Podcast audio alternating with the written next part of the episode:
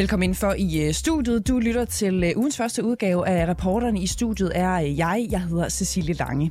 I weekenden der blev regeringen enige med sine støttepartier om et forlig på medieområdet. Overskrifterne er, at DR skal have tilført 100 millioner kroner, og de store udenlandske streaminggiganter, som for eksempel Netflix, HBO og Disney+, Plus, som vi kender dem herhjemme, fremover skal betale en særlig medieskat til staten. Men så er der også lige en anden lille ting, som de røde forligspartier har vedtaget, Nemlig at den her DAB-kanal, som du lytter til lige nu, ikke længere skal eksistere fra foråret 2024. Det var det radikale Venstre, som kom til øh, bords med det her krav. Det forklarer partiets medieordfører Senior Stampe til Ritzau. Nu citerer jeg lige en gang. Vores øh, væsentligste grund til at ønske DAB-sendtilladelsen sløjfet er, at den har modtaget meget stor kritik fra private podcastproducenter, der har sat penge af til en DAB-kanal, men i dag er det i lige så høj grad et podcast-univers, siger hun altså. Senior Stampe har øh, her til morgen ikke ønsket at uddybe hos øh, os. Derfor kan vi øh, i stedet for, og nu skal det ikke lyde som om du er en, øh, et andet valg, Kasper Sandkær, men i hvert fald godmorgen til dig. Godmorgen. Medieordfører hos Socialdemokratiet. Kasper Sandkær, Socialdemokratiet var jo i sin tid selv med til at skabe DAB-kanalen, som jo i dag hedder 24-7. Øh, hvorfor var DAB-kanalen ikke værd at kæmpe mere for? Ikke, om der er, altså sådan fungerer det jo ikke, men, men når man forhandler, så er der jo rigtig mange fælles øh, drøftelser, og man må prøve at lytte til hinanden. Vi havde det jo ikke med i vores, i vores medieudspil, at vi skulle træffe den beslutning allerede nu, men, men sagde jo også, at vi selvfølgelig var klar til at drøfte øh, med, med partierne ved, ved forhandlingsbordet. Og når vi, når vi endte på den fælles beslutning øh, om, at, at, øh, at kanalen ikke skal genudbydes, for det er jo egentlig det, beslutningen er, at når mm. den nuværende det nuværende program, øh, eller sendetilladelse, den øh, udløber i foråret 2024, så skal der ikke laves et nyt udbud, hvor at nye øh, kan byde ind på at øh, fortsætte med at have eller, eller vinde øh, programtilladelsen, og, og hvor det jo så er radio-tv-nævnet, som skal, som skal træffe en afgørelse. Så det er jo ikke sådan på den måde beslutning om at lukke øh, den her øh, radiokanal, men mere et spørgsmål om at sige, at vi vil ikke lave et nyt udbud på, mm. på DAB. Og når vi ikke vil det, så er det vel Øh, også fordi, at vi vil kan se, at DAB-signalet måske ikke er øh, fremtidens måde at øh, lave radio og lyd på. Mm. Radikales argument for at lukke øh, kanalen, eller som du siger, ikke genudbyde øh, DAB-sendtilladelsen, øh, øh, lyder jo, at det blandt andet er kritikken fra podcastproducenter, øh, og det er 24 måske i dag i lige så høj grad er en, et podcast-univers, lyder det i hvert fald fra, fra Senior Stambæk. Er du enig i det argument egentlig? Der har i hvert fald været jo masser af kritik fra, fra andre private øh, podcastproducenter. Jeg tror ikke helt, jeg sådan... Jeg køber det ikke 100%, fordi jeg tror egentlig på et, et, et lille øh, mediemarked, som vi har i Danmark, fordi vi er et lille øh, sprogområde. Der tror jeg nu, at man er nødt til også at ofte understøtte øh, forskellige typer af medier og nyheder for, øh, at det overhovedet bliver lavet, og der er et, øh, et marked. Men jeg kan også, på den anden side kan jeg også godt forstå nogle af de relativt øh, små og nye virksomheder, som har kastet sig ud i at lave podcast uden at få noget offentlig støtte, og som prøver at leve af det, at de selvfølgelig synes, det er lidt konkurrenceforvridende, men så har en hel øh, radiokanal, der producerer programmer øh, hver eneste time, der kan øh, ryge ud som, som podcaster, som mm. er offentligt finansieret. Mm. Hvorfor må DR så få 100 millioner ekstra til potentielt at, at producere podcast også? Ja, men de 100 millioner til DR er jo i virkeligheden et led i, øh, at at prøve at gøre op for de besparelser, som øh, den tidligere øh, regering gennemførte ret voldsomme øh, besparelser på, på Danmarks Radio. Det er det ene. Øh, så er der øh, nogle specifikke øh, opgaver. De får jo her iblandt blandt andet at lave et øh, lyd, lydunivers øh, til, øh, til børn, øh, fordi der kan vi jo se, at markedet ikke leverer øh, et særligt stort udbud af øh, af lyd til Det er mere bare lige, Kasper Sandkær, for at blive klogere på det der med, så kan det jo bare øh, vælge nogle af de andre 100 millioner, øh, de får, men, men hvordan kan det være, at de egentlig må udgive, øh, lave podcast-univers, øh, for eksempel når det har været et udslagsgivende øh, faktor for radikale, i hvert fald i forhold til, om øh, 24-7 fortsat kunne have øh, sendtilladelsen? Altså, hvad der er noget udslagsgivende for de radikale, skal du spørge dem om. Øh, som jeg sagde før... Jeg kan forstå, jeg, jeg at det har været en forhandlingsproces, hvor man må give lidt og tage lidt, som mm. du også siger. Det er sådan, det, det, er, sådan det, det, det er. ikke. Så hvis det her har været et udslagsgivende øh, argument, og helt essentielt for radikale, hvordan kan det så være egentlig, at DR må få de her øh, ekstra penge tilført for blandt andet at lave øh, podcast, når det altså ikke kan lade sig gøre for 24-7 for eksempel?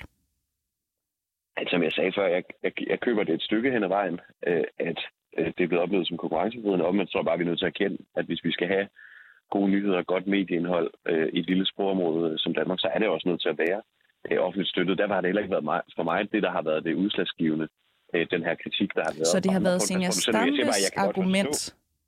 Jeg kan godt forstå de private podcastproducenter øh, har oplevet det sådan. Derfor forsøger vi jo faktisk i, i aftalen at gøre nogle andre ting for os at imødekomme det mm. øh, voksne marked. De får blandt andet mulighed for at søge ind i øh, public service Så skal bare lige være med. De op for det i mediestøtten. Ja. Jeg skal bare lige være med, Kasper Sandkær. Så du køber faktisk ikke helt Senior Stambes argument om, at det er konkurrenceforvridende, men du gav hende ret alligevel. Ja, det er vel konkurrenceforvridende. Jeg siger bare, jeg tror men jeg ikke... Bare, men køber du argumentet, eller køber du det ikke? jeg ved ikke helt, hvad det er, du prøver at afsløre her. Altså, jeg, jeg prøver det meget nøgternt bare at forklare, at jeg, det er vel åbenlyst for alle, at det er selvfølgelig på en eller anden måde konkurrenceforbrydende, når nogen får offentligt støtte til at lave noget, som nogle andre ikke gør. Jeg siger bare, at det tror jeg ikke, vi kan komme udenom. Mm. På så lille et mediemarked og sprogområde, som vi har i Danmark, så er vi nødt til også at have offentligt støttet nyheder, kulturindhold øh, og andet. Godt. Godmorgen også til dig, øh, Simon Andersen. Godmorgen, godmorgen. Chefredaktør og programdirektør her på 24 øh, som altså ja, også bliver hvad skal man sige, første og sidste kanal på statens DAB-net. Simon Andersen, du mener, at regeringen i aftalen først og fremmest har forsøgt at tilgodese DR, og altså på bekostning af ja, blandt andet DAB-nettet. Du siger også, at regeringen ikke ønsker et alternativ til DR. Øhm, hvorfor skal der være et alternativ til DR, Simon Andersen? Jamen det skal der være, fordi øh, DR er en unison stemme, som øh, i mange år på taleradioområdet jo var ret kedelig, ikke udviklede nye programmer, nye formater, ny journalistik, kritisk journalistik eller afdækkende journalistik. Og det var derfor, det gamle Radio 24 blev en øh, enorm øh, succes. Øh, og det alt går ud på nu, synes jeg, det er jo ikke så meget redde, kan man sige. Vores lille DAB-kanal, det er jo at sørge for, at der til tid og evighed øh, er et alternativ til, øh, til P1. Og derfor er jeg vildt ulykkelig over, at øh, der nu bare hældes flere penge i, D, øh, i DR. Det er jo ligesom øh, den der ældre milliard, der blev givet under den borgerlige regering for nogle år siden. Der var aldrig nogensinde en gammel, der, der så øh, fik en ekstra kop saftevand. Jeg tror simpelthen ikke, når de her penge bliver begyndt at, at blive delt ud til DR, at der er nogen lytter, der rigtig kan mærke... Øh, nogen forskel. Hvorimod kan man sige, at hver eneste af vores krone, synes jeg virkelig bliver brugt øh, til, til gavn. Og så er det delen dyns med svært at, for, altså, at forstå, hvad det er, politikernes argumenter er. Det ene øjeblik bliver jeg mødt med massiv kritik over, at vi ikke har nogen lyttere, vi er ikke nogen lyttere, og vi er ikke nok lyttere. Og det næste øjeblik, så er vi simpelthen så dygtige til at producere radioprogrammer, at vi fuldstændig udkonkurrerer det private marked. Det er så, man finder hele tiden et argument, der passer til at slippe af med os. Og det er dybest set det, jeg er ked af. Det, det er den her trang til at bryde ned, som jo også kendetegner den skæbne, det gamle Radio 24 fik.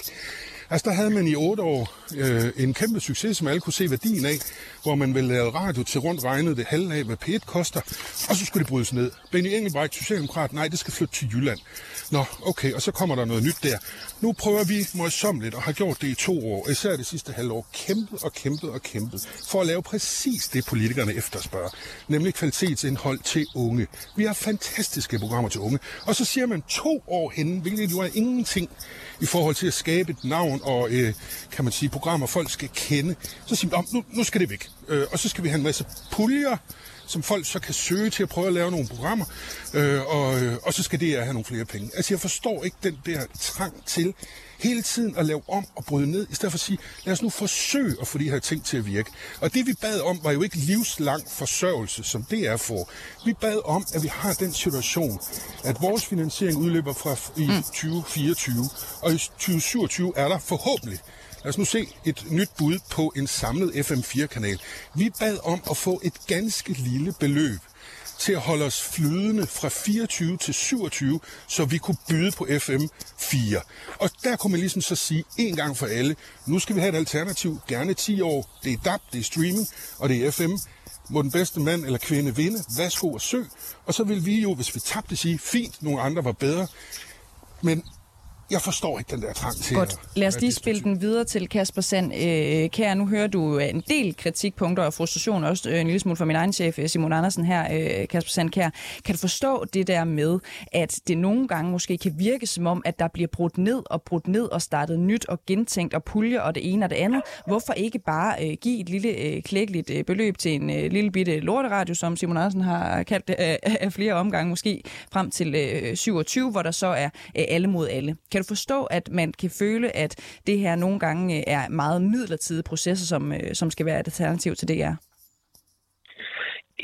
det forstår jeg godt lige, den her sådan, konkrete øh, del omkring, hvordan, hvordan skaber man et privat alternativ til, til DR. Det har jo været øh, kan man sige, noget af, en, noget af en tur, der har været, ikke først med, med, med det gamle øh, Radio 24 øh, som et nyt øh, FM-udbud med det her krav om, om Jylland, som så endte med at være det nuværende Radio 4, øh, som vandt det.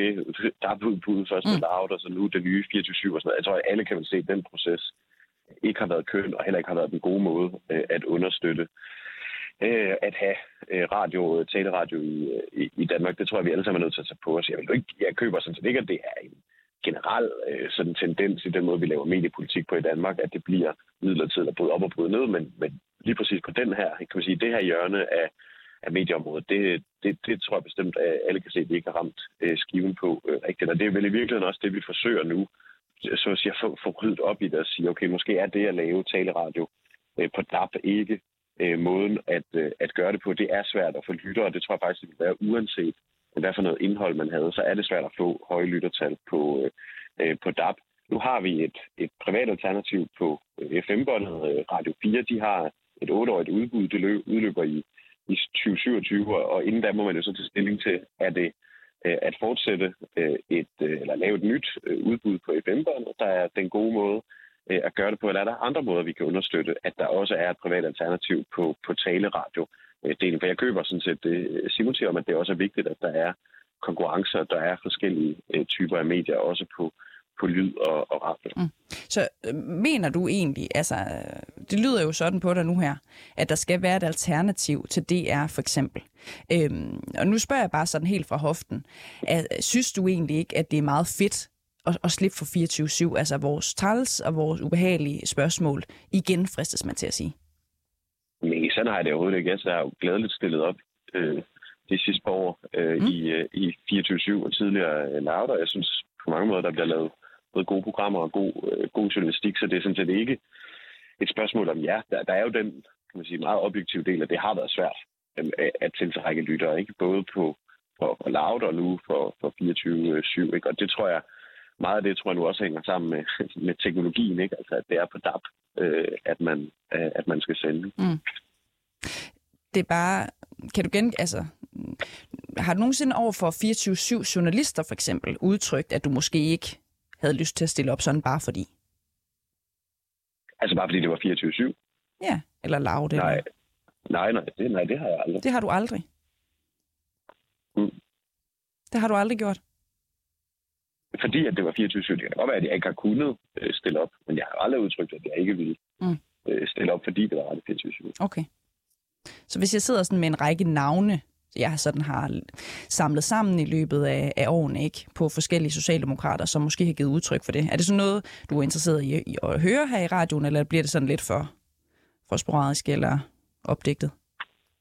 Det er ikke dig, der har været, men jeg... Øh, jeg Synes du, det er en god idé, hvis vi lister navn op? Hvis jeg står på den liste, så har det i hvert fald været en, en misforståelse. Jeg har aldrig sagt nej til et interview, fordi det var Radio 24 Okay. Eller Radio Loud for den Synes du, at altså, magthavere, bliver de holdt bedre eller dårligere i ørerne ved, at man slukker for 24 Jamen, virkeligheden er vel, at med øh, de lyttertal, øh, der er, så er det jo ikke, det er jo ikke kommet særlig, øh, særlig langt ud, det øh, indhold, man, Øh, Øh, man har lavet på, på 24-7. Øh, og det er jo derfor, jeg tror, det er klogt at sige, hvordan er det, vi sikrer, at der er private alternativer også på taleradiodelen, men, men på nogle teknologier, hvor det faktisk øh, når ud til folk. Og der er jo både FM-båndet, hvor der stadigvæk er flere lyttere på, og, der, og det der med at lettere at tiltrække lyttere, men der er jo også, et, som vi talte om før, et, et voksende podcast-marked, og det er jo en ny måde at lave nyhedsindhold, journalistisk indhold på lyd, som som måske har lettere ved at nå ud, og det kunne sagtens være, at det også er noget af det, vi skal fortsætte med at understøtte øh, endnu bedre. Altså nu tager vi de første skridt her i, i det øh, medieforlig, vi, vi lavede i, øh, i weekenden, hvor vi åbner op for, at flere, der laver et podcast, også kan få støtte til det, fordi jeg synes, det er godt og vigtigt, at vi har et, et øh, pluralistisk udbud af øh, nyheder, både på øh, taleradio, på skrift, på nettet, på video, på tv mm. osv. Godt. Øh, Simon Andersen, øh, kort øh, til dig her til sidst. Øh, er det, handler det her egentlig ikke bare om, at vi ikke har været gode nok til at få de der lyttertal øh, op, så vores politikere kunne se, at hvis de ville øh, holdes endnu mere i ørerne, så var det krævet, at der var nogen, der skulle lytte med? Jeg vil sige, Cecilie Lange, at skulle undvære dig som vært på det her morgenprogram, det er simpelthen en tragedie, og det kan Kasper Sand jo også høre, når han lige hører, hvordan du har stillet spørgsmål til ham. Det findes jo simpelthen ikke, hverken på Radio 4 eller på P, P1. Så vil jeg så sige, det er jo ikke os, der har fundet på, at det her skulle sendes på en DAB-kanal. Det var politikerne, fordi der ikke var plads på FM-båndet. Der er jo ikke mange mennesker, der har en DAB-kanal. Derfor sørger vi selvfølgelig for, at vores programmer stilles til råd på podcast, og der er vi de fleste uger større end Radio 4, der har 40-50 millioner kroner mere. Så derfor hele det argument om, at vi ikke har lytter, det er også forkert. De lytter bare ikke på DAB, de lytter ved at hente øh, en podcast. Og det, der var vores formål, nemlig at lave radio især til unge, det lever vi jo fuldt op til. Øh, mens øh, Danmarks Radios P3 laver sådan noget Curlingklubben, som jo er et fantastisk underholdende program, men jo totalt kalorieløst, så laver vi bare sex om unge menneskers sexoplevelse. 112 forknuste hjerter om at miste den, man elsker. Og en række programmer målrettet unge, præcis som det blev forventet. Og som politikere nu siger, at det skal DR gøre. DR har 3,7 milliarder til ikke at leve op til den forpligtelse i dag. Det gør man jo ikke.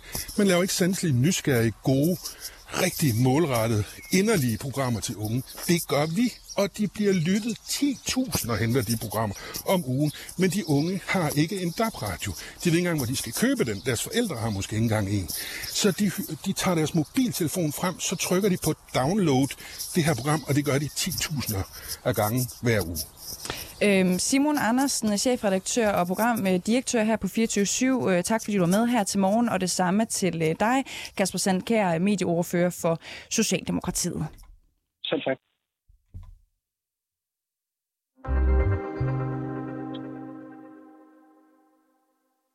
Beslutningen er jo mere eller mindre truffet inden selve mødet. Den der retssikkerhed er jo en joke. Ja, sådan siger altså et øh, beskikket medlem om øh, afgørelserne i Ankestyrelsen. Han står øh, frem anonymt med sin kritik indenfra, efter vi her på reporterne de seneste måneder har afdækket flere grove fejl og lovbrud i børnesager på Langeland Kommune. Flere af sagerne er blevet behandlet i Ankestyrelsen, som er den instans, som forældre selvfølgelig kan klage til i håb om at få omgjort beslutning om at få tvangsfjernet deres barn for eksempel. Men af flere omgange så har eksperter kritiseret Ankestyrelsen for at svigte borgernes retssikkerhed retssikkerhed og til gode se kommunerne i de her øh, afgørelser. Godmorgen, øh, Bente Adolfsen. Godmorgen. Du er juridisk konsulent på børneområdet og har mange års erfaring med tvangsanbringelsesager.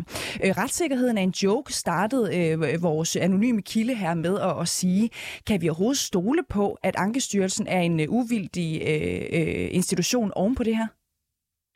Jamen altså, det skal vi jo kunne, for ellers så hører alting jo op, men jeg vil da gerne medgive, at jeg har også set sager, hvor, hvor øh, man må mene, at man skulle have dykket lidt mere ned i nogle af, af oplysningerne. Det er jo altså sådan, at øh, der skal være meget, meget øh, øh, grundig undersøgelse, inden øh, børn- og ungeudvalget træffer afgørelsen, og derfor vil det være naturligt at forvente, at de fleste sager øh, øh, hvad skal man sige, fastholdes i, øh, i øh, Ankestyrelsen.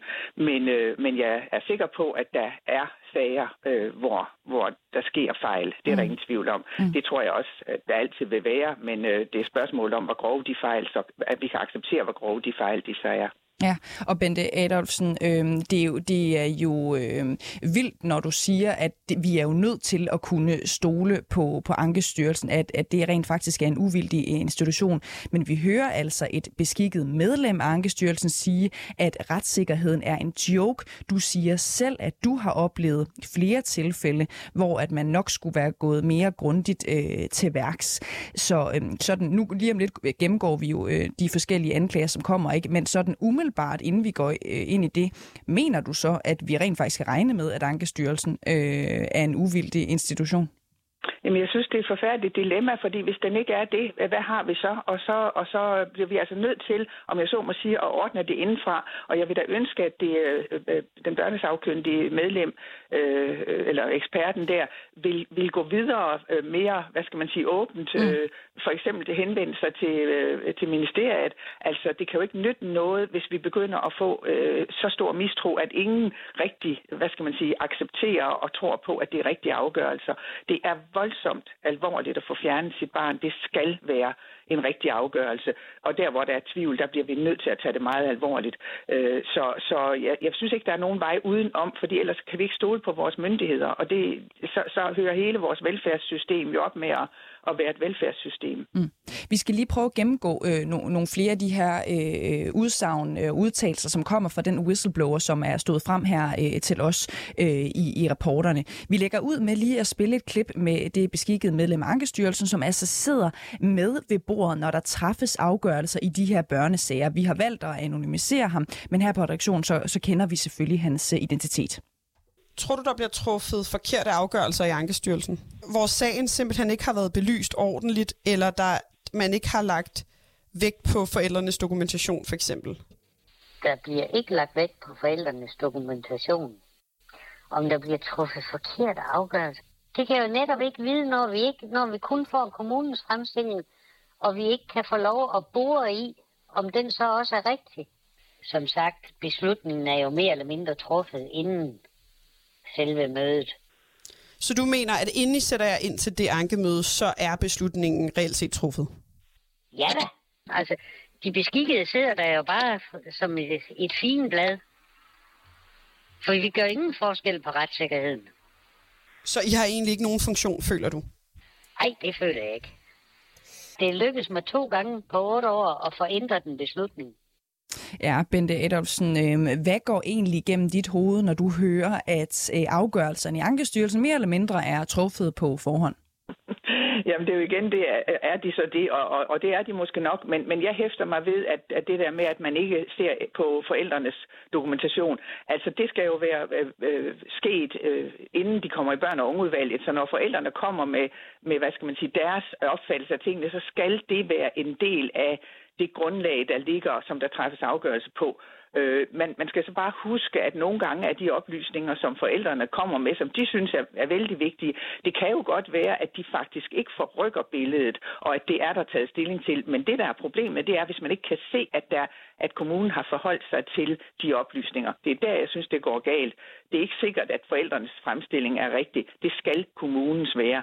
Øh, hvis vi skal have et system, hvor, hvor man kan bore i det, så skal vi jo faktisk have en form for, for, for hvad skal man sige, retssal, hvor, hvor man fører vidner og den slags ting. Og det er en helt anden konstruktion. Øh, og det kan da godt være, at nogen synes, at det var bedre. Men omvendt, så må man jo sige, at, at øh, altså der, skal, der kan jo også ske fejl i den type, øh, øh, hvad skal man sige, sagsgange. Mm. Øh, så, så jeg synes, vi skal, vi skal prøve at se, om vi ikke kan finde ud af, at vi får øh, kommunerne til at blive dygtigere til de her sager, for det er jo der, øh, Øh, hunden ligger begravet, at kommunerne ikke altid øh, hvad skal man sige, løser deres opgave, som de skal. Og så er det svært at være ankestyrelse, fordi man kan jo heller ikke sende et barn hjem til nogle forældre, der ikke kan passe på det, fordi der er sket en måske lidt mindre øh, sagsbehandlingsfejl. Det er et kæmpe problem, det her. Ja, nu er du selv øh, inde på det, altså øh, netop det der med, at det er vigtigt, at man tillægger øh, lige stor øh, vægt, eller i hvert fald behandler den dokumentation, som også kommer fra forældrene selvfølgelig, som du også er inde på. Det er et voldsomt indgreb i en personlig frihed øh, og liv i det hele taget selvfølgelig at få fjernet øh, øh, sit barn. I det næste klip, vi skal høre her, der fortæller det beskikkede medlem af behandlingen, øh, øh, at be- behandlingen i Jankestyrelsen er meget ensidig og tilgodeser øh, kommunerne. Lad os, prøve, lad os lige prøve at høre, hvad vores øh, whistleblower fortæller os her. Hvis du læser sagsakterne i de sager, jamen så er der ingen tvivl om, at så skal de børn fjernes langt de fleste. Men jeg sidder hele tiden med en følelse om, kunne vi have gjort det? Kunne der for det første have sat ind med hjælp noget før? Det er jeg overbevist om, at det vil have, have reduceret antallet betydeligt. Men også, at det er en meget ensidig fremstilling. Det er jo typisk, hvis forældrene siger, at det her, det passer ikke mm. så er det kommunens fremstilling, man lytter til. Det er blevet sagt direkte, at kommunens sagsfremstilling er uvildig. En hver bare nogenlunde begavet sagsbehandler kan fjerne et hvilket som helst barn, hvis det er det, hun vil. Det er bare at spørge om at bruge den tid, der skal til. Ja, en, en hver øh, bare nogenlunde begavet sagsbehandler kan fjerne et hvilket som helst barn, bliver der sagt her i, i klippet. Hvad, hvad siger du egentlig til den udmelding? Er, er det virkelig øh, rigtigt, øh, Adolfsen? Uha, det vil jeg da ikke håbe, at jeg lige vil sige. Altså forstået på den, hvor jeg synes, der er flere ting i det. Jeg tror ikke, der er ret mange velbegavede øh, sagsbehandlere, der går på arbejde for at ville fjerne børn. Så jeg tænker, sætte op med, hvad, hvor er det, vi skal hen det kommer jo af, at man får nogle oplysninger om, at et barn er i, i, i øh, potentiel risiko, hvis det bliver hjemme hos forældrene. Det er jo der, det starter. Og der tror jeg at øh, let, der sker det, at man, bliver, øh, man kan blive bange for at overse noget. Man kan måske få det, vi kalder tunnelsyn, altså hvor man ligesom undersøger mere i en retning, fordi man tror altså, at det her barn er i risiko. Og det er en alvorlig øh, problemstilling, og derfor skal vi altså tilbage. Det synes jeg altså også, øh, det beskikkede medlem siger, at det er jo i den kommunale sagsbehandling, at tingene skal foregå. Og der tror jeg, at det er rigtigt, at man øh, øh, kunne gøre mere øh, i nogle sammenhænge. Spørgsmålet er, hvad for nogen er det, og derfor bliver de fanget af de her sager. De kan jo ikke begynde at sidde og sige, I skulle have gjort sådan og sådan dengang, hvis det ikke er gjort. Så vi er altså tilbage ved, at kommunerne skal blive dygtigere i de her sager.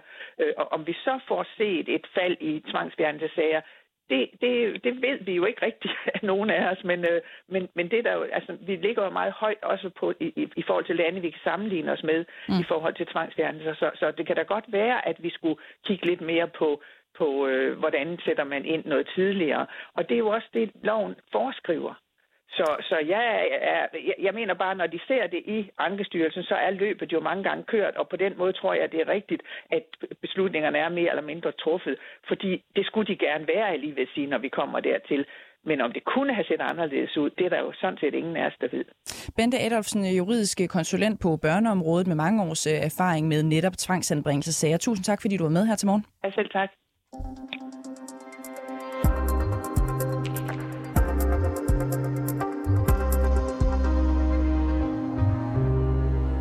Ja, vi bliver på øh, kritikken af Ankestyrelsen og kan videre sige godmorgen til dig, Mette Thiesen. Godmorgen.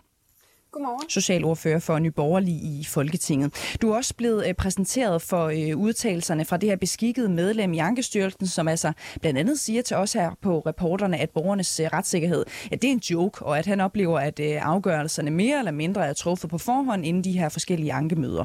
Allerførst, hvad i dine ører er egentlig det mest opsigtsvækkende i, i de her udtalelser, som vi hører? Jamen, jeg, jeg, jeg ved faktisk ikke rigtig, hvor jeg skal starte. altså, jeg, jeg, jeg synes sådan set uh, grundlæggende, altså uh, en ting er den kritik omkring selve retssikkerheden. Uh, altså, der må simpelthen ikke være nogen som helst tvivl om, uh, om retssikkerheden, og det er der jo desværre på det her område også. Øh, øh, men også det her med, at beslutningerne sådan set er truffet. Ja, der ligger noget dokumentation fra kommunen, men hele grunden til, at det ligesom ryger til Ankestyrelsen, det er jo netop for at få, få kigget det igennem igen. Øh, og der bliver jeg da oprigtigt bekymret for, hvis man ikke også tager hvad skal man sige, den dokumentation, som forældrene fremlægger, øh, hvis man ikke tager den med. Vi har jo set nogle af de her meget grælde eksempler, eksempelvis øh, fra, fra de her sager fra Langeland, hvor der simpelthen er blevet skrevet øh, fiktive diagnoser ind i, i sagsakterne osv. Mm. Så, så selvfølgelig skal man øh, kigge på forældrenes øh, dokumentation. Allerede på nuværende tidspunkt står vi jo til synligheden i en situation, hvor man øh, nærmest står over for en, en omvendt bevisbyrde, øh, og det er jo også dybt problematisk i sig selv.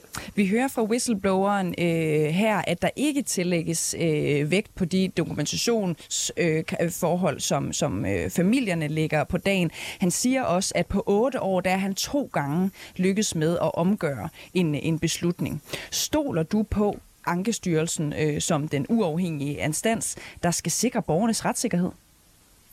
Altså, øh, jeg synes i hvert fald, der er såret lidt tvivl om det øh, i, i forhold til det her, så derfor har jeg også tænkt mig at stille en øh, helt del spørgsmål til øh, Socialminister Astrid Krav, og, øh, og så må vi jo se, om der kan komme nogle, øh, nogle svar. Hvis der ikke kommer noget tilfredsstillende svar, jamen, så må hun jo komme øh, indkalde sit samråd igen øh, på baggrund af det her område, fordi det må simpelthen ikke være sådan, som der også er blevet sagt, at man kan stille nogen som helst øh, usikkerhed om, øh, om, øh, om retssikkerheden øh, i forhold til de her instanser.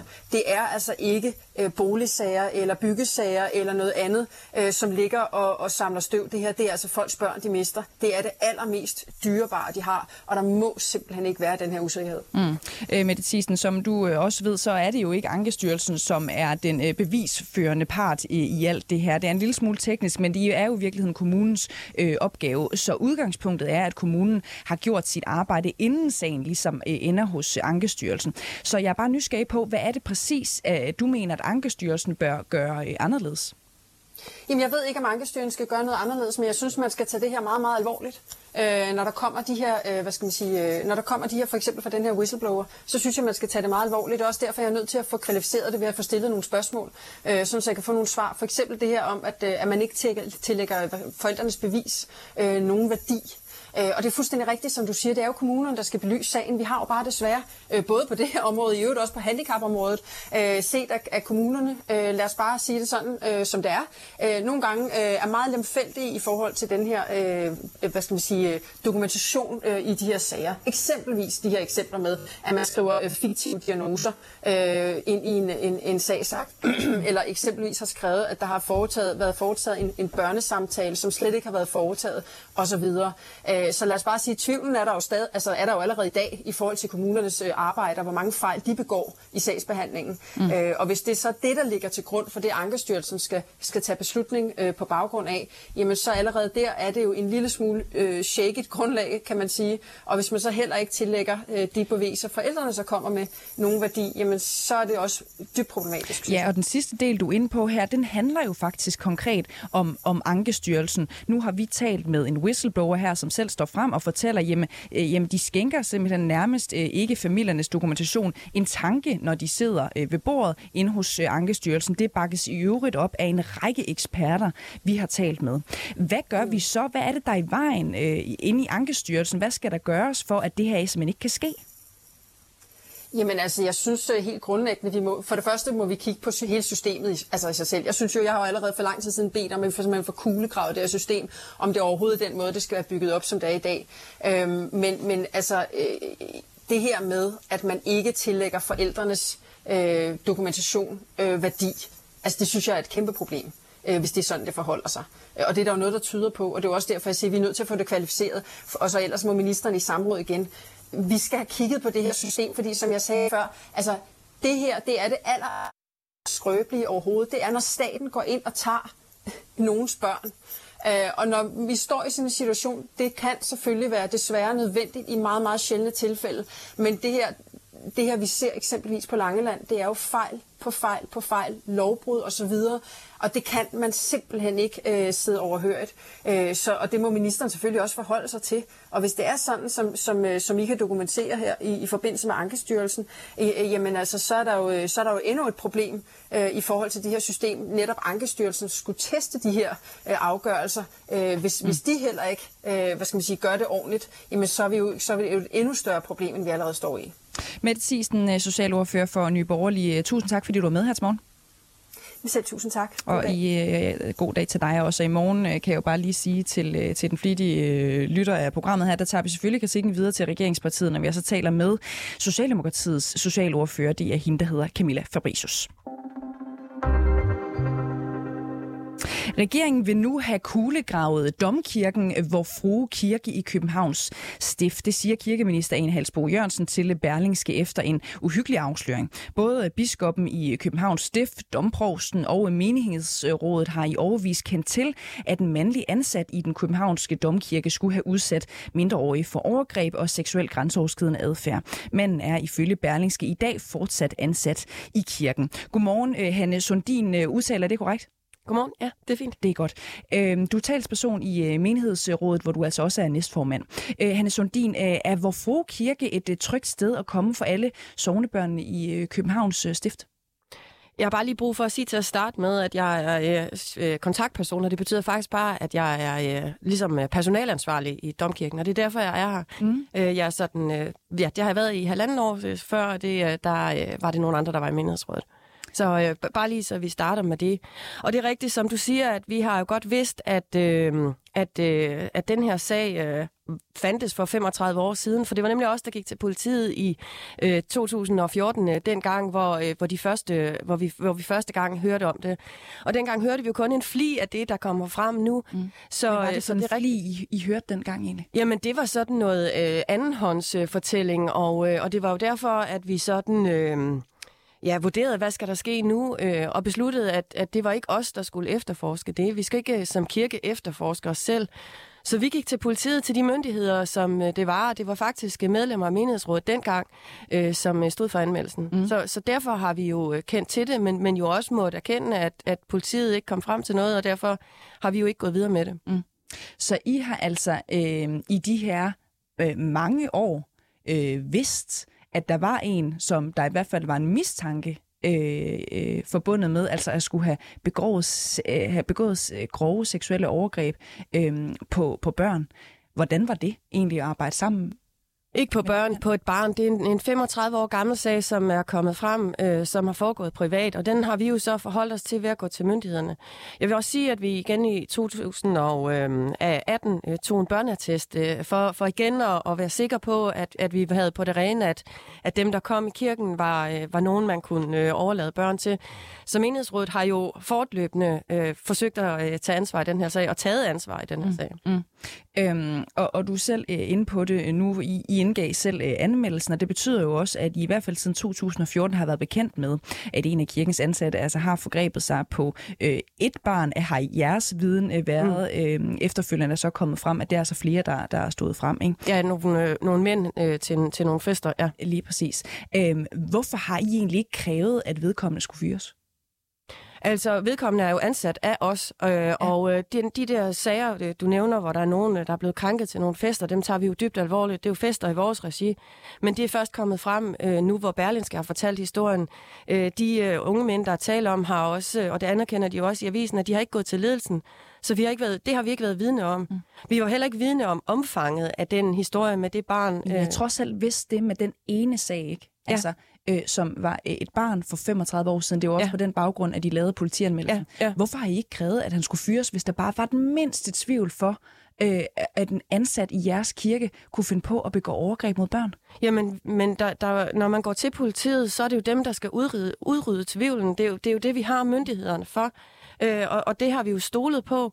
Vi har jo stolet på politiet i den her sag, øh, og det er derfor, vi gik til politiet i 2014, og det var derfor, at vi bad om en børneattest i 2018, og vi fik en blank børneattest. Jeg har den foran mig. Mm. Øh, så, så vi har jo øh, lænet os op af de myndigheder, som har indsigt i de her sager den der børneattest, øh, som du siger, du har øh, mm. foran dig, ikke? Det, det er jo, øh, til dem, der ikke ved det, så er det jo sådan en form for attest, som, som renser den, den pågældende medarbejder. Man har ikke kunne finde noget på ham.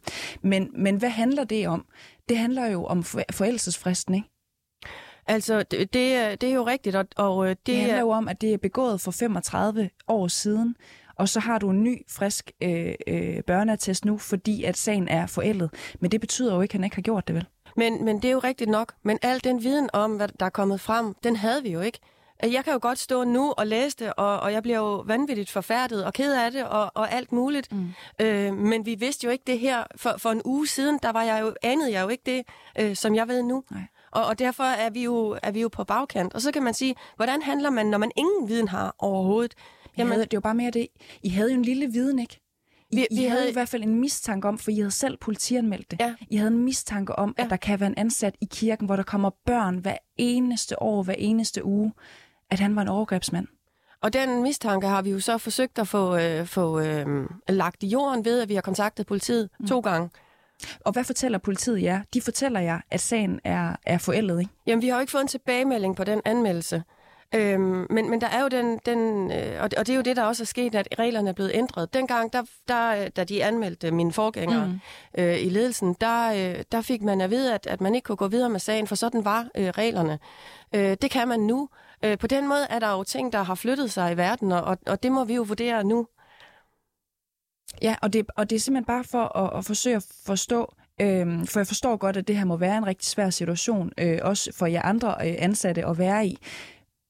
Men kan man egentlig overhovedet holde ud og gå på arbejde, hvis man er bange for, at en af ens kollegaer kan finde på at begå overgreb mod børn? Men der er jo ikke nogen, der har været bange i perioden op til, at det her kom frem, for der vidste vi ikke øh, det, vi ved nu. Altså, det, det, det, der var dengang, det var sådan nogle andenhåndsrygter, som nogen gik videre med, mm. og det gjorde vi så. Øhm, jeg kan godt forstå, hvis der er nogen i mit personale, der er bekymret nu, men jeg har også en forhåbning om, at de godt ved, at de kan komme til mig, mm. øh, og at vi vil agere på det her og tage det meget, meget seriøst. Øh, det er meget vigtigt for mig, at, at man kan komme og fortælle, hvad der foregår, sådan, så vi kan gøre noget ved det. Mm. Det er jo dybt ulykkeligt med de uh, to unge mænd, der har uh, stået frem nu, at, at dem har vi ikke kunnet gøre noget for, fordi vi ikke anede, at det, uh, at det var der. Mm. Kunne I selv have gjort noget mere internt for at undersøge øh, omfanget af det her, og rigtigheden af det, I vidste? Altså, det var jo noget, der var foregået privat dengang, og det var noget, der, øh, der var foregået uden for kirkens regi. Det er noget, der har indvirkning, ikke også? På, jo, jo, jo. Om det er trygt at komme i, i kirken. Ja. Altså, øh, øh, øh, det er jo et sted, hvor Guds børn kommer, kan man også sige. Ikke? Altså, Kunne I selv have gjort mere for at undersøge den her konkrete medarbejder? I havde en mistanke med et konkret øh, barn. Kunne I have gjort noget for at undersøge, hvad omfanget rent faktisk var? Jamen, vi kunne ikke, altså, øh, vi kunne I ikke undersøge ikke noget. fra politiet, vel? Øh, så det er mere for, hvis man øh, oprigtigt havde en, en lyst til at finde ud af, at det her er sandt, at det er omfanget bredere, end vi ved. Kunne jeg have gjort mere for at finde ud af det? Altså, vi har jo et, øh, en, øh, en velfungerende arbejdsplads, hvor, hvor, øh, hvor, hvor vi tager hånd om de sager, eller de ting, der opstår. Øhm, og, og det øh, har vi jo også haft dengang. Der var ikke nogen, der havde mistanke om noget i det her omfang. Det er bare nødt til at sige. Jeg er nødt til at holde fast ved, at, at det her, det er kæmpestort, og vi er chokeret og forfærdet øh, over det, der står i avisen. er Men for fint, en det- uge siden i mandags, der anede jeg ikke, at det var det her, øh, jeg skulle beskæftige mig med. Og det forstår jeg, øh, det forstår jeg sådan set godt. Det er mere, kan man virkelig sige, at I tager hånd om de sager, der opstår, når I i hvert fald i 35 år har vidst, at der har været en mistanke om en specifik Men vi har ikke i uden at undersøge 35 det selv. år øh, vidst noget som helst. Det her foregik for 35 år siden. Mm. Der kom et rygte til vores vidne i 2014, Undskyld, og vidste siden umiddelbart, 14, øh, ja. umiddelbart siden 14, i 14 gik vi så til politiet mm.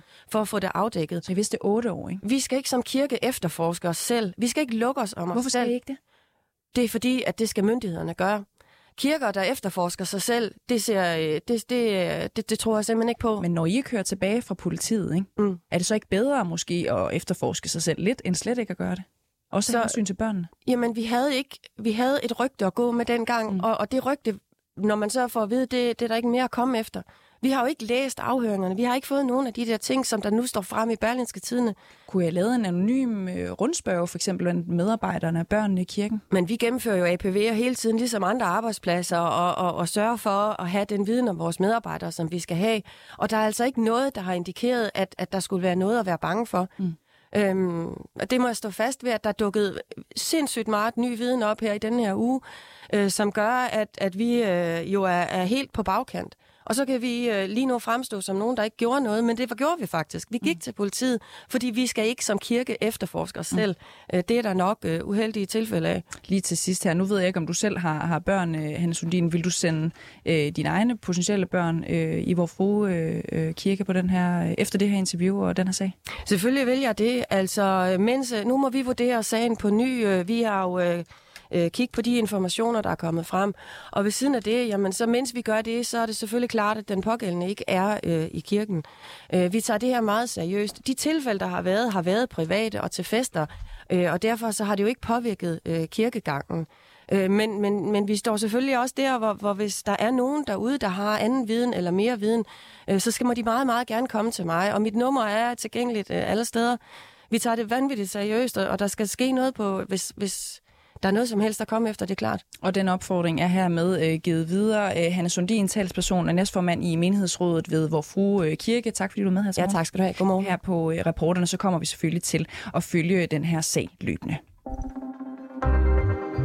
Den konservative øh, leder Søren Pape Poulsen har været ude på glat is, da øh, Folketinget sidste uge skulle tage stilling til, om den tidligere forsvarsminister Claus Hjort Frederiksens parlamentariske immunitet skulle ophæves. Der hvilede alles øjne selvfølgelig på Søren Pape. Da han i mandags var til orientering om sagen hos Mathias Tesfaye, så gav han bagefter indtryk øh, af, at han var villig til at ophæve immuniteten. Få dage senere, så var der altså den stik modsatte konklusion. Emil Winkler, godmorgen. Godmorgen.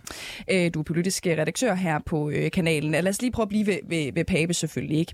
Fordi Pape blev jo trygtestet. Øh, Her kunne man måske godt øh, kalde det. Hvorfor mener du, at det gik galt for ham? Jamen altså, det gik galt for ham, fordi, som du også selv nævner i dit oplæg her, at da han kom ud fra det her møde med justitsminister Mathias Tesfaye, så kom han til at give et indtryk af, at han faktisk var villig til at ophæve den parlamentariske immunitet.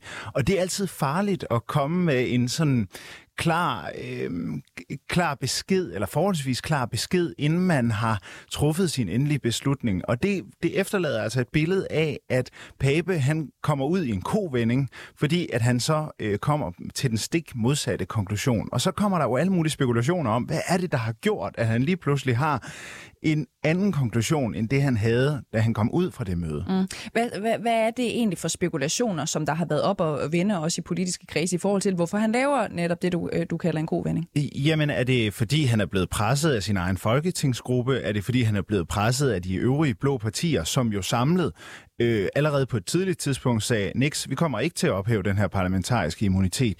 Eller er det fordi, at han øh, har nogle statsministerdrømme, og han kunne godt se, at hvis han begyndte at lægge sig ud med hele blå blok, så var der næppe nogen, der ville pege på ham. Det er sådan nogle spekulationer, sådan noget åbner op for. Mm. Hvad tror du egentlig er det rigtige svar, sådan et skud fra hoften? Altså, hvad tror du egentlig, der ligger til grund for, at han handlede, som han gjorde? Fordi man kan også sige, han burde jo være mere rutineret i ikke at lige præcis lave det stunt der. Jamen, altså, jeg tror helt sikkert, at det pres, der var for Blå Blok, altså Venstre, Nye Borgerlige, øh, kørte ret hårdt på ham, øh, og det, det tror jeg, det har, det har gjort et øh, meget klart indtryk øh, hos ham, og, og derfor han også når til en anden konklusion. Mm. Og selvom han måske ikke selv har sagt det nu, så øh, er der måske ikke så meget tvivl om, at du var også lige inde på det nu, øh, Emil Winkler. Øh, Søren Pape vil gerne være statsminister. Øh, hvordan har det spillet ind på hans agerende? Har det ligesom lagt ekstra vægt på, hvorfor det var vigtigt, at han stod sammen med, med resten af Blå Blok på det her spørgsmål? Ja, han har jo ikke sagt det tydeligt, men han har jo sagt, at det må være alle menneskers drøm at blive statsminister. Så det er klart, det er også sådan Papers drøm at blive statsminister. For at han kan blive statsminister, så er der jo nogle blå øh, partiledere, som skal pege på ham. Og hvis du skal være statsminister og samle øh, og have, en, have nogle støttepartier omkring dig, så bliver du jo nødt til at vise, at du kan samle de der støttepartier, sådan at de faktisk vil pege på dig, og at du er øh, en statsministerkandidat. Og det her, det var, det var noget, hvor han kom i strid modvind fra øh, de blå partier, og derfor så, så, så var han jo ligesom nødt til at rette ind, tror jeg. Det tror jeg i hvert fald var hans resonemang. Mm. Og kan man med det her så også sige, at der ikke måske har været så meget øh, lige præcis øh, i detaljen omkring, hvad der rent faktisk øh, øh, sker omkring øh, Claus øh, Hjort Frederiksen og hele sagens detaljer, som, som var udslagsgivende i forhold til, øh, hvad Søren Pape ender med at gøre? Jeg tror, det her var simpelthen bare en, en, en benhård øh, kalkyle. Mm. Altså, at, øh, at vi bliver nødt til at stå samlet i blå blok, hvis, øh, hvis det her det skal give mening. Men det efterlader bare et billede af en konservativ øh, partileder, som ser noget vindblæst ud, og som har svært ved at stå oprejst, når, det, når, når vinden virkelig blæser. Mm. Og det har du brug for som statsminister. Du skal stå midt i, en blæ- i et blæsevejr, og du skal stå oprejst. Du må ikke falde. Og kan du prøve at, at sætte nogle flere ord på, hvordan dynamikken i Blå Blok egentlig er omkring Søren Pape? Jamen altså, dynamikken er jo, at der er øh, flere i Blå Blok, øh, særligt øh, Venstre, som er ret trætte af, at Søren Pape, han har den her øh, fremgang i meningsmålingerne, og at øh, det går så godt for dem, fordi de føler ikke, at han faktisk arbejder øh, for at få al den opbakning. Altså, at han kommer lidt sovende til det, fordi at de, øh, når man ikke øh, er officiel statsministerkandidat, så øh, mener øh, nogen i hvert fald, at man ikke bliver trykprøvet så meget, og at øh, konservative ikke kommer med så mange udspil og så videre. Så det er de ret trætte af hos det andet statsministerparti, mm. nemlig Venstre. Emil Winkler, øh, tusind tak, fordi du var med her til morgen. Selv tak. Altså politisk redaktør her på kanalen.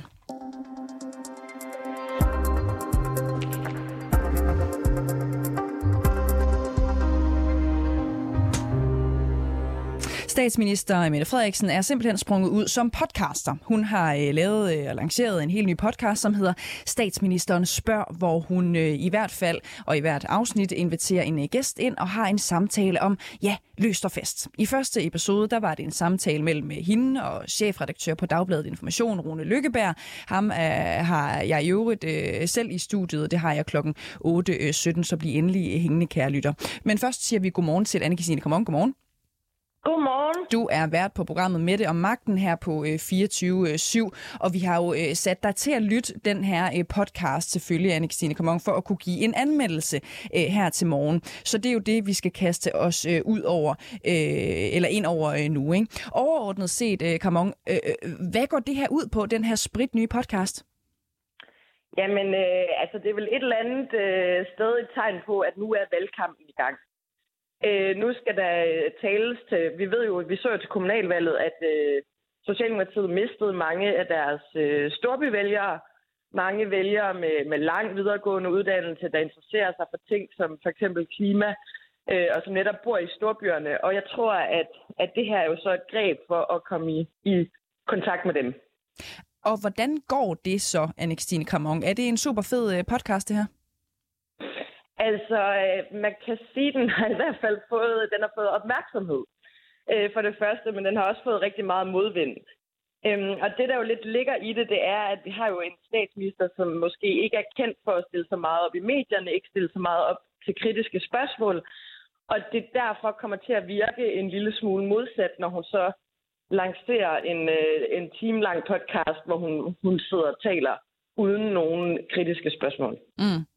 Og er det det, der er tilfældet? Altså, er der kritiske spørgsmål? Kommer hun på glat is? Er hun øh, ærlig? Eller hvad er det egentlig, den her podcast øh, bærer præg af? Stats, øh, statsministeren spørger, hedder den jo, ikke? Jo.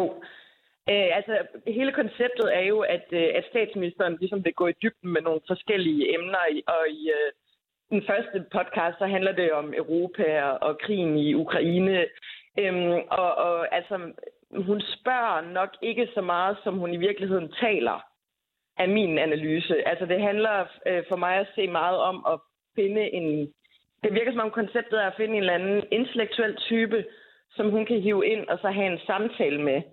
Øhm, det handler ikke så meget om, at hun sidder og stiller nysgerrige spørgsmål. Det handler også om, at hun får lov til at fremvise, hvad hun ved om øh, krigen i Ukraine og øh, europapolitik for eksempel. Mm. Prøv lige at beskrive den vælgerprofil, Mette Frederiksen øh, hun gerne vil have, ligesom skal synes godt om det her projekt. Fordi du, du er selv inde på det, ikke? Altså, det gik øh, dårligt øh, i forbindelse med kommunalvalget, og de har mistet mange øh, storby-vælgere. Øh, og nu øh, hiver hun så Rune Lykkeberg fra Information ind i en podcast. Altså, det bliver jo ikke meget mere storbyagtigt, tænker jeg. Nej, det gør det nok ikke, og man kan jo også se i forhold til det, den oplejning, hun har i de, de fremtidige podcasts, der er en Svend Brinkmann, øh, som også appellerer rigtig meget til folk, der, der har en anden form for, for interesse i det filosofiske og intellektuelle. Øhm, vi har en Bente Klarlund, som også er sådan en, en guru inden for, for sundhedsområdet. Vi har en Helle thorning Schmidt, som også har markeret sig sindssygt meget inden for, øh, hvad skal man sige, øh, feminisme og øh, øh, hvad hedder det, woke-kultur, eller hvad man skal kalde det. Øh, så, så der er helt klart, at, at hun gerne vil ind og, og berøre nogle emner, som de vælgere, hun har mistet, interesserer sig for. Og det gør hun jo så øh, via, via det, her, øh, det her greb. Altså, og det, jeg tror, det er vigtigt at sige, at hun er ikke den første politiker i historien, der laver en podcast. Vi havde øh, også Carsten Lauritsen, der lavede en, øh, en podcast, da han var øh, st- øh, skatteminister, der hed Podcasten, øh, hvilket var et meget sjovt navn. Det var jo et øhm, genialt navn. øhm, så det er jo ikke fordi, at, at wow, nu er hun bare den første øh, politiker, der kommer og laver det her greb. Men, men det, det, jo, det kritikken jo ligger i, det er, at, at man ikke, det er svært at få hende i kontakt, øh, få kontakt til hende på andre kanaler. Mm. Hun er notorisk kendt for at være øh, meget til stede på Facebook og Instagram, og ikke så meget øh, til det kritiske interview. Så det er jo også der, øh, hele humlen ligger. Anne-Christine Kamong, du har jo selv en, en, en, et program og en podcast, der hedder Mette og Magten. Ikke? Øhm, hvis nu du bliver inviteret ind, hvad vil du så egentlig... Øh, øh, det, det er jo et stort spørgsmål, ikke? men hvad vil du egentlig starte med at tale med hende om? Jamen, jeg synes, at der er mange interessante ting. Altså, jeg kunne, jeg kunne egentlig også godt tænke mig at, at tale med hende om det her forhold til medierne. Mm. Altså, hvorfor hun, øh, hun er så, øh, så svær at få fat i, hvorfor hun øh, har så lidt lyst til at stille op, samtidig med, at hun jo netop øh, turnerer land og rige rundt med, med øh, en snak om, at vi skal styrke den demokratiske samtale. Altså, og jeg tænker, at, at øh, den her podcast er i hvert fald ikke et skridt i at styrke den demokratiske samtale. Det er at styrke øh, den, hvad skal man kalde det, demokratiske monolog fra hendes side. Mm. Lige helt kort her til sidst, Anne-Christine Kamong. Hvor mange stjerner får uh, Mette Frederiksens nye podcast? Uha, ud af hvor mange? Ud af fem. Jamen, jeg vil sige en, uh, et-to stykker, ja. og, og det handler også om kontekst, hvor man ikke stiller op. Ja, okay. Men tak for anmeldelsen i hvert fald, Anne-Christine Kamong. Selv tak. På den anden side af nyhederne, så kan jeg også bare lige sige, at der spørger jeg øh, statsministerens første podcastgæst, nemlig Rune Lykkeberg, altså hvor mange gange hans egne journalister på Information egentlig har fået nej tak fra statsministeren til et øh, interview, og selvfølgelig lidt om, hvordan podcasten egentlig gik.